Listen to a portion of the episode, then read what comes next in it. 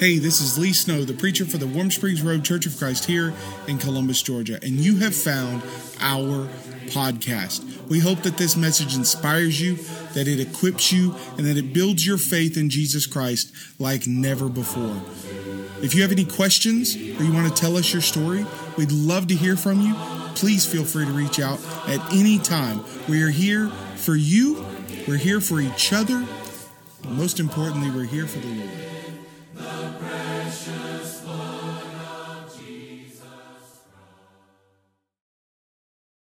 Up your Bibles to Acts chapter 11 if you want.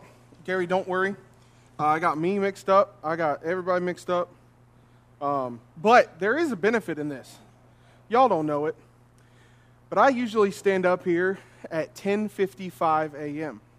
And if you look right now, I got an extra nine minutes. All right. Anyways, I like this. No, um, we did figure out that um, that our cruise in April was canceled um, but had we gone on it, we would have probably been on quarantine for a few weeks after the cruise.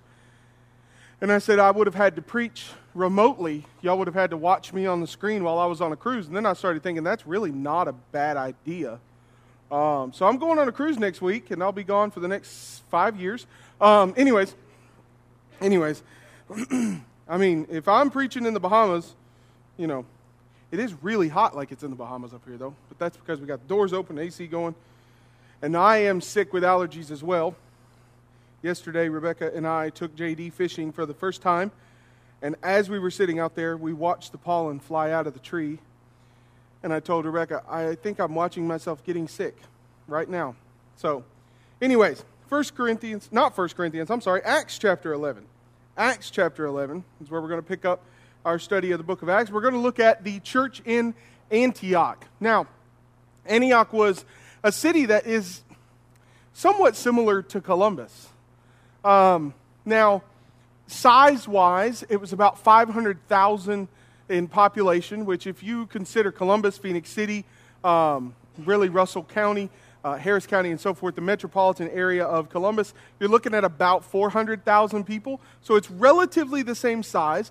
Antioch was the center of the Roman army, so it was a military town. Everywhere you looked, there were soldiers. And I don't know if you noticed this, but every time you go to Walmart, um, right now you shouldn't go to Walmart. It's crazy there. But if you go to Walmart, you'll see one or two soldiers there, and of course, we all know a lot of them. So the city was, was relatively the same but it's kind of isolated. It's about 300 miles north of Jerusalem, about 30 miles off the coast of the Mediterranean Sea. So it's a very large city, it's a, it's a metropolitan area, it's filled with military people, and yet it's somewhat isolated. That sounds a lot like Columbus, if you ask me. Um, now, this city, this city, beginning in Acts chapter 11, becomes the basis for Christianity. It becomes the home base for Christianity. Okay, so after this, up until this, you've seen that all of the apostles and everyone is gathered in Jerusalem. But now, beginning at Acts 11, when Saul gets there in verse 25, Antioch starts to be the home base for the church. And you start hearing a lot more about this area rather than Jerusalem. Now, a lot of the apostles are still in Jerusalem, but uh, the, the major military, major rather major missionary uh, conquests and so forth go out from uh, from Antioch. Okay, so let's just dive into the text. Acts chapter 11, verse 19. Because what I want to do this morning is study the church in Antioch and why it existed and how it existed and really what it can tell us about how we should be living today. Okay, so verse 19 of Acts 11. Now, those who were scattered because of the persecution that arose over Stephen traveled as far as Phoenicia and Cyprus and Antioch, speaking the word to no one except Jews. But there were some of them, men of Cyprus and Cyrene, who on coming to Antioch spoke to the Hellenists also, preaching the Lord Jesus. And the hand of the Lord was with them. A great number who believed turned to the Lord. Okay, so you've heard this word Hellenist before. Back in Acts chapter 6, there was the the Hebrews and the Hellenists, and they were talking about Jews. Both of them were ex Jews, they were now converted to Christianity. But when you get to Antioch, now the setting has changed. Now, the Hellenists refer to Greek and Roman speaking people who did not grow up in Judaism. They're converted to Christianity out of pagan religions, uh, the first of which happened somewhere around Acts chapter 6 to 10. Uh, Gentiles start being converted and start following uh, the Lord. You see the first Gentile born person follow the Lord in Acts 6 with uh, one of the deacons is a proselyte of Antioch, right? So, so this, this area, this, this city, becomes the basis for evangelism. Now, I want you to notice something, okay? Other than the, other than the deacon, rather, in Jerusalem, that is said to have been a proselyte from Antioch, no one really knows who started this church. That's one thing that we've been hitting on over and over and over again is that, well, so there was a, a man by the name of Tony Merida who said this. He said, It was the nameless disciples that changed the world for Christ. This city, even though there's no one there of any important name until verse 25 when Barnabas comes and goes and gets Saul and brings him back, up until that point, there's really no big name preachers in Antioch. And yet it's already showing to be a very evangelistic city. So let's take a second and let's look at why they were so evangelistic. Why were they so why were they so effective in spreading the message of Jesus to a point where one of the well the third largest city in the Roman world starts to be converted to Christianity. Antioch's the third largest city in the Roman world with only 500,000 people in it. So when you think about large cities in the first century, they are not anywhere close to as large as we see today, of course. So, how does this small church, who is filled with Christians with relatively no important names, as it were, how does, how does it start to convert a city that is the third largest, that is relatively um, pagan? In fact, you've heard of um, Corinth was, was basically the Las Vegas of the time. And if you were to Corinthianize, it meant that you were to start living immorally. Well, they had another statement that when the Roman officials noticed that the, the morality of the, uh, the empire was starting to degrade toward the end of the first century and then into the second century and so forth, really that's what caused Rome to fall in the first place was the degradation of the moral society. Well, they said that, that that Rome had begun to adopt an Antiochian moral, the morals of Antioch. So it's a very, very pagan city. How can a small group of unnamed Christians start converting a city that is taken over by idolatry and paganism and sin? Number one, they had a burning passion for Jesus Christ. Look at verse number 19 and 20 again. Now, there, those who were scattered because of the persecution that arose over Stephen traveled as far as Phoenicia and Cyprus and Antioch, speaking the word to no one except Jews. But there were some of them, men of Cyprus and Cyrene, who on coming to Antioch spoke to the Hellenists also, preaching the Lord Jesus. Now, did you notice something about the people and where they come from? They were so enamored with the gospel, they were so on fire for spreading the gospel that these people from Cyprus and Cyrene, when they got to Antioch, they just stopped. Now, you may not know this, you may not be uh, too up to date on your first century antiquarian uh, geography, which is perfectly fine. Um, but Cyprus, not that far. It's, it's a closer distance by boat from Cyprus to Antioch than it is from Antioch to Jerusalem. So they had traveled from Cyprus and Cyrene. Cyrene is just down the road as well. So these people had traveled 300 miles from Jerusalem to Antioch, and they're just a little bit away from home. And instead of going home, they stay in Antioch. Why? Why did they decide to stay in a city that is overrun with paganism? They're new Christians and so forth. When they could have just gone home, they would, could have gone to Cyprus, they could have gone to Cyrene, and not had any problems. We'll get back to that here in just a second. But, but mainly, it was because of their passion for the gospel. Number two, look at verse number 20. They were passionate for the gospel because they had understood that there were people in Antioch that needed the gospel, namely this group called the Hellenists. that had not been contacted by Christianity yet, the Gentiles. They had this, this culturally engaging mentality. It wasn't that they would isolate themselves from the world to try to keep themselves pure. They actually went to the city, saw that it needed Christ, and stayed there, even though it would have been more effective, relatively speaking, it would have been more safe for their souls to go on home to Cyprus and Cyrene instead of staying in Antioch. And, and if, you've, if you've ever noticed, Christians, um, today at least, we are really good at isolating ourselves. Maybe not when it comes to church. Maybe it gets a little weird when we have to sit one family to a pew and touch elbows or not touch at all. Listen, I got baby Maddie at home. I'm not touching any of y'all today. Sorry. Love y'all, but you stay there. I'm going to stay up here. All right? So, um, Christians are really good at isolating ourselves. We, we, we make the claims, and rightfully so. We look at the Old Testament and we see men like Lot who, when they are given a, a, a choice to decide where they'll live, they go and they live close to Sodom and Gomorrah. And the, the, the text says that he, that, he, that, he, that he built his camp near Sodom and Gomorrah, facing it. And we, we take passages like that and we say, why did he do that? Because, because he, didn't, he didn't pay attention to, to his moral purity.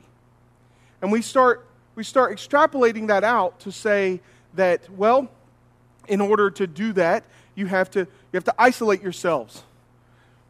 Even as far as certain religious groups who claim Christianity will live off by themselves, and it's nothing new. There was a group of Essenes, Jewish Essenes in the first century that did the same thing. They lived off in the desert by themselves because they were so terrified of being morally corrupted by the pagan world that they, that they isolated themselves. And you have Christian groups or quote unquote Christian groups today that do the exact same thing. And my argument is, is that that's fine to isolate yourselves in certain instances to keep yourselves pure. However, these Christians didn't make the case and say, well, you remember what Lot did. He lived in Sodom and Gomorrah and it corrupted him. Yes, it did. But why were these Christians not corrupted? Because their spiritual maturity was such that they were able to put themselves in situations where they could show the love of God, they could show the truth, and they could live in a way that wasn't isolated, but that people would actually see the gospel through them. Now, the only way for people to see the gospel through them is to be in places where the gospel is needed most. And they looked at Antioch, they saw the Hellenists there, and they said, We are staying here. Now, number three, their evangelism was so effective because they understood one thing, which I think is important. You know, this past weekend, I, I kind of played around with should I write a new sermon based on the current situation? And then I started thinking about the sermon that I had already prepared, this one. And I thought, well, it's, it's so similar. I don't know if I could write something that's really any different than what I'm preaching on now. I'll just mention it in, in there in passing. So here's the deal they took precautions on themselves to preach the gospel. They, they put themselves in situations where they could preach the gospel and show God and show the, the grace of God. In fact, in this text, and when, when Barnabas and Saul get to, really, when Barnabas gets to the, the people, he sees that the grace of God was there. They took the actions that were needed, but they also understood that there was a healthy level, if not even more than a healthy level, of sovereignty involved in what they were doing. Look at verse 21. And the hand of the Lord was with them, and a great number who believed turned to the Lord. These people knew the gospel, they knew the truth, they knew the difference between paganism and Christianity, they knew the difference between Old Testament Judaism and Christianity, and yet they still needed something else. And the text says that the hand of the Lord was upon them. Now, if you look at the Old Testament, you'll see a couple times where the hand of the Lord is upon someone. Nehemiah chapter 2, uh, verse number 8 is the first one, a letter to Asaph, the keeper of the king's forest, that he may give me timber to make beams for the gates of the fortress of the temple. This is when Nehemiah is, is wanting to build the city and build the temple again. And for the wall of the city and for the house that I shall occupy. And the king granted to me what I had asked, for the good hand of my God was upon me. And you go to Luke chapter 1, verse 65. Fear comes on all the neighbors after Jesus had, had cast out demons and so forth. And all these things were talked about through all the hill country of Judea, and all heard them laid up in their hearts, saying, What then will this child be? For the hand of the Lord was upon him. So, the hand of God being upon them was something, it wasn't just them. There's something that we need to pay attention to, okay? And that is this idea of sovereignty. I think a lot of Christians have misunderstood what God's sovereign nature actually means. God is sovereign. That means that He decides what will and what won't happen. But at the same time, He places certain things because of His sovereignty under the realm of mankind's decisions. So, for instance, God is sovereign.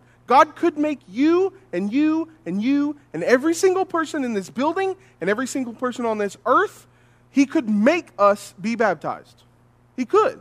He could make us be saved. He could take away baptism altogether. You know, baptism isn't necessary for salvation unless God says it's necessary for salvation.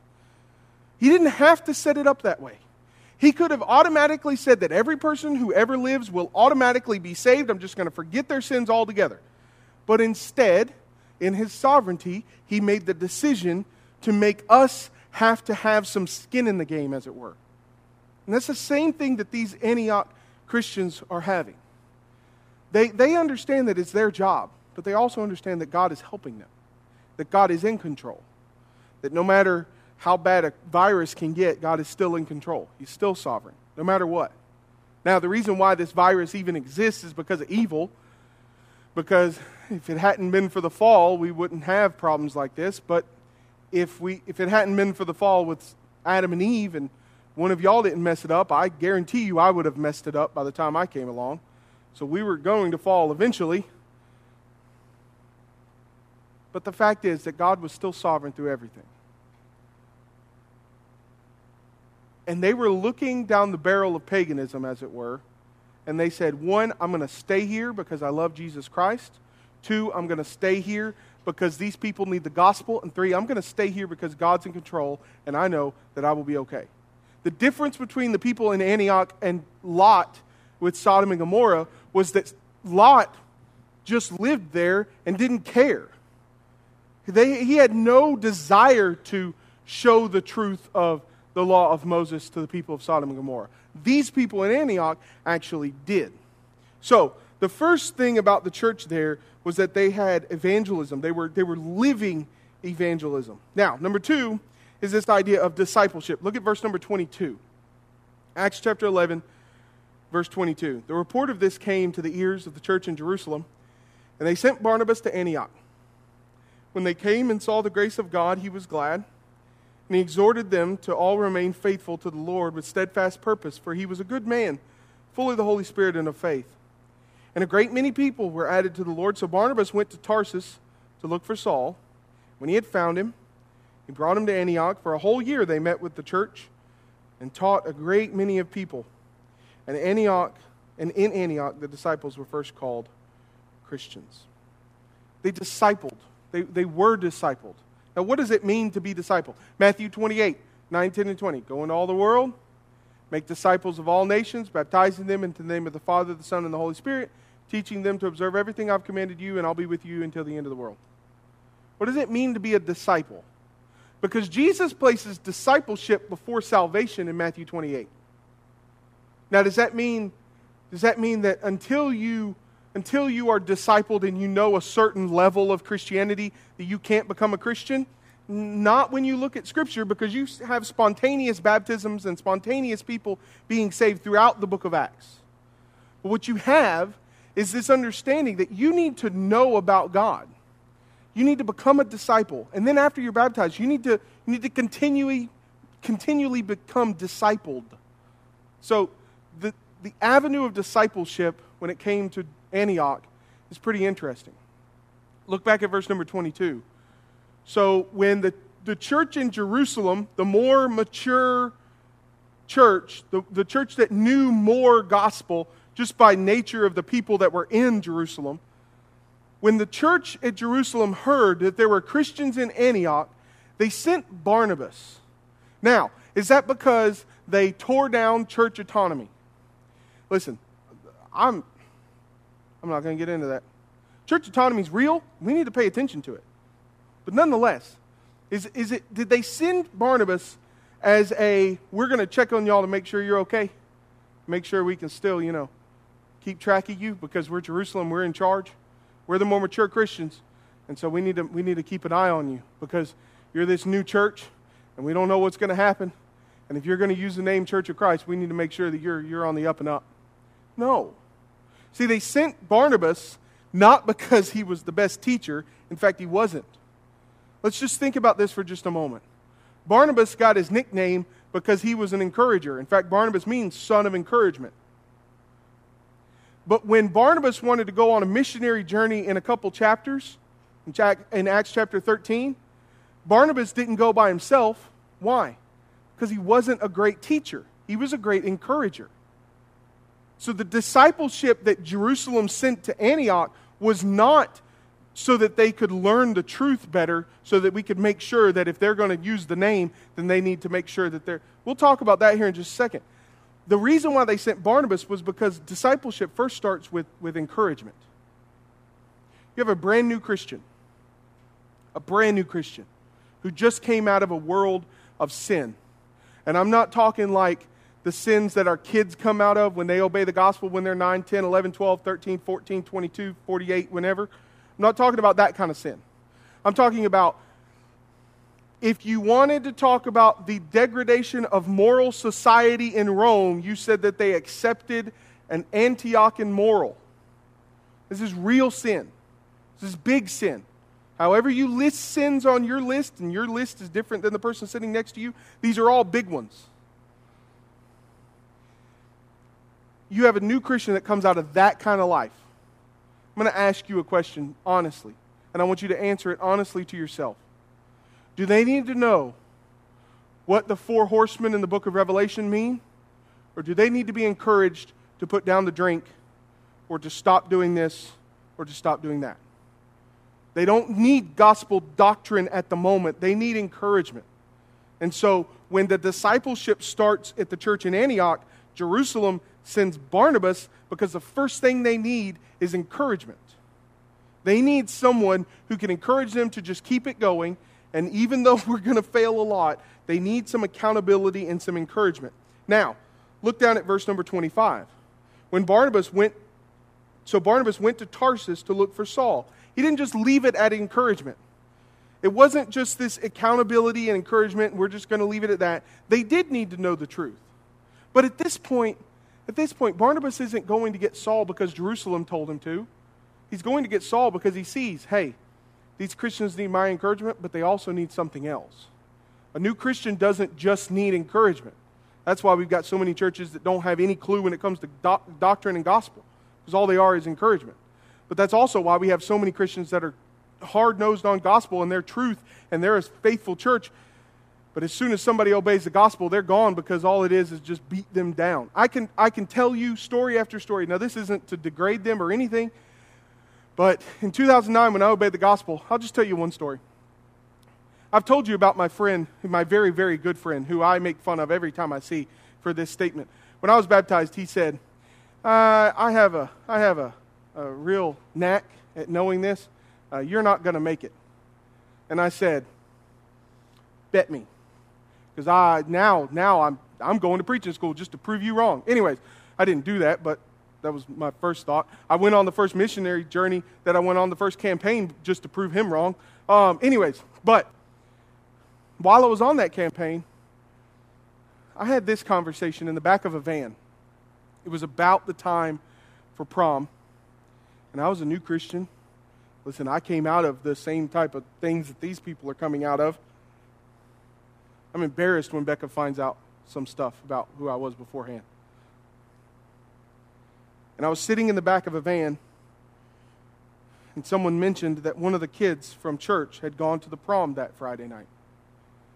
And I said, I don't really see a problem with the prom. I don't, I don't really understand. What's the big deal?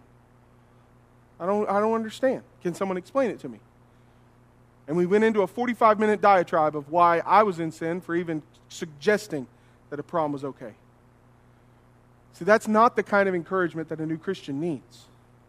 Now, that wasn't the whole group, that was one individual in that group. And she apologized since then and understood. And that, that but I told her I'm going to use you as an ex- example for the rest of my life. And she said, That's fine. I need to be used as an example for the rest of my life. But the fact is, they didn't just leave it at encouragement, they sent Barnabas for accountability and encouragement. And then, when he realized that they needed more, they didn't just need encouragement, they also needed doctrine because you can't disciple someone. You can't be a faithful church if all you are is just encouraging and you have no doctrine. You can't be a faithful church if all you are is doctrine and you have no encouragement. And so he goes and he gets Saul. Now, for just a second, I want you to think about what happens when Saul of Tarsus walks into the, to the church building, as it were, in Antioch. Just a second. You think Ananias was terrified to go talk to him? God himself was speaking to him. God said, Ananias, I want you to go. I want you to find Saul. He's in Damascus. He's been praying. Ananias is scared to go. Now just imagine you're sitting in worship service, and all of a sudden the guy who's been putting people in jail for the last two or three years walks in and says, I'm a new Christian. And one of your fellow brothers is walking beside him, and he says, Yeah, he is. How trustworthy do you think those Christians were in order to accept Saul? Given today's mentality in the church, we would have been terrified. Given their mentality in the church, let's read it again. So Barnabas went to Tarsus to look for Saul, and when he had found him, he brought him to Antioch. For a whole year they met with the church and taught a great many of people. Doesn't seem like there was any animosity towards Saul at all. Why? This was the perfect church for Saul. These people were not the old time Jews. These were new Christians who came out of paganism. And they said, Listen, we know you have some bad history, but we've got bad history as well. So why don't you stay? You've been spending three years in the wilderness trying to learn from Jesus. You're an apostle of Jesus now. Why don't you stay with us for a while? And then Antioch seems to become his entire life, as it were. Now, I'll end with this. I know I got to start early, um, so I'm going to end early. You're welcome. You can, you can account it as a coronavirus gift from your preacher. All right, you ready?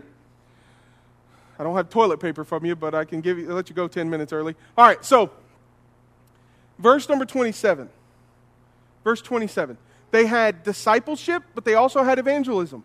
Okay? So when someone obeyed the gospel, they discipled them. They built them up. They encouraged them. They gave them doctrine. They gave them teaching, but they understood that you need both, and you need both equally. So they were evangelistic. They discipled each other. And now look at this. And this is really where I want to talk about what's happening right now.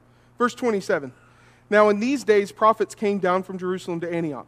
And one of them, named Agabus, stood and foretold, stood up and foretold by the Spirit that there would be a great famine over all the world this took place in the days of Claudius. So the disciples determined, every one according to his ability, to send relief to the brothers living in Judea. And they did so.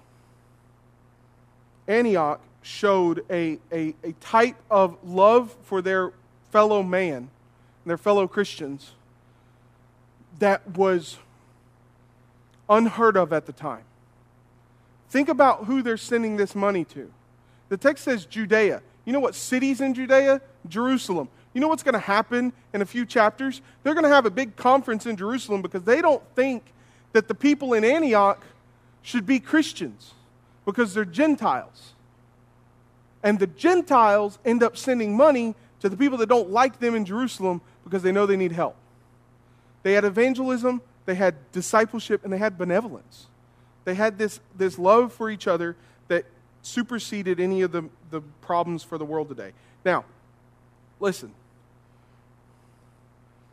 Over the last 2,000 years, Christianity has had a lot of problems, both true New Testament Christianity and f- false societal Christianity. has had a lot of problems. Do you want to know what has spanned the test of time across everything? And that is, I just want to give you an instance. When the Black Plague swept across Europe, everybody ran for their lives except the Christians. They stayed and they took care of people. When the Spanish flu took over and killed about 27% of the human population in the early 1900s, the people that were taking care of the people with the Spanish flu were Christians. It's something ingrained in Christianity to want to help people. Please do not be terrified. I know we've taken precautions. We're going to continue to take cautions because take precautions. But did I just say partake cautions? To take precautions because let's face it, a lot of our church family are those that are the most uh, in the most danger for this. But there's a lot of us that aren't in any danger. Did you know that if you are my age or older than me by about 10 to 20 years, your likelihood of survival, if you even contract coronavirus, which, say, which is saying that you actually are, is about 97%. The Christians that aren't in danger right now need to be the ones that are taking care of the people that are in danger. So here's what I want you to do this week, okay? Now that the world is completely shut down, I saw a meme the other day that said, Welcome to America, it's closed. Um, now that the world is shut down, Call those people with compromised immune systems, call those people who can't leave their homes. Make sure that if they need groceries, I'll go get it. I may not be able to find any, but I'll go find it if I can. If you need medicine, I'll go get it for you. Take the precautions necessary, but also live up to the type of mentality that, and I'm not just talking about Christians here as well, because I think we've, we've, we've got this false idea in, in the church today that says that Christians should only take care of Christians. That's just flat not true. But nonetheless, I want you to look this week and say, who can I help? Because I'm going to live up to the people in Antioch's model. They sent money to the people that didn't even like them because they knew they needed it. Now, last but not least, real quick, turn to chapter 13, verse 1. I want to leave you with this because this is something interesting. This is just a bonus. This is, this is kind of like we had three points and a bonus point. All right? chapter 13, Acts chapter 13, verse 1. Now there were in the church at Antioch prophets and teachers Barnabas, Simeon, who is called Niger, Lucius of Cyrene, Manaen, a lifelong friend of Herod the Tetrarch, and Saul. So, you know who the person was now, back in chapter 11, verse 19, where it says there are people from Cyprus and Cyrene. One of them's name is Lucius. And there's another guy named Barnabas and Saul. We know who they are. Manaen. Manaen is, is a lifelong friend of a Roman official. So you have, you have a person who's not from here, who saw a need for the gospel. You have a person who's probably rather rich because he's friends with Herod the Tetrarch. You have Saul, who's an apostle of Jesus Christ. You have Barnabas, who is an encourager, who is known throughout the church at this point. And then you have this other guy named Simeon. Simeon, who is also called Niger. His name meant black. It's just how it is, just words. His name meant black. So you have a black guy, you have a white guy from Cyrene, you got a rich guy, you got an apostle, and you got Barnabas and they were all working together in a time where that does not happen. I mean, think about it. Think about it. It just doesn't happen back then. They, they embraced the understanding that there's, there's no difference between Christians. You can be rich. You can be from this other place named Cyrene, this, this Italian guy from Cyrene. You can, you can be a black guy from, from what we probably think is, is somewhere, you know, like the Ethiopian eunuch, somewhere around there. And they, they embraced everything that the church is. Why were they so successful? Because they embraced everything that the church was. They had evangelism, they had discipleship, they were benevolent, they loved one another, and they knew that there's no difference between all of us. They embraced the church. Every time you look at a church in the New Testament that is one of those type of churches, It's because they embrace everything. They don't just focus on one thing, they focus on everything. Now, if you need to become a Christian this morning, we're going to stand and Gary's going to lead us in a song of encouragement. And you can be baptized for the remission of your sins. And you won't ever have to worry about anything that happened in the past as long as you're willing to confess your sins and repent of them. See, it's not just it's not good enough just to be baptized. You, you have to understand what you're doing. And so if you want to do that this morning, we're willing to help you with that. And then um, if you need prayers or encouragement or help from the church in a way from your fellow brothers and sisters because you have been baptized, but something's wrong, something's a sin, there's, there's some other kind of need that you have, you can let us know. We're going to stand, and if you have any need for the invitation, you can come down.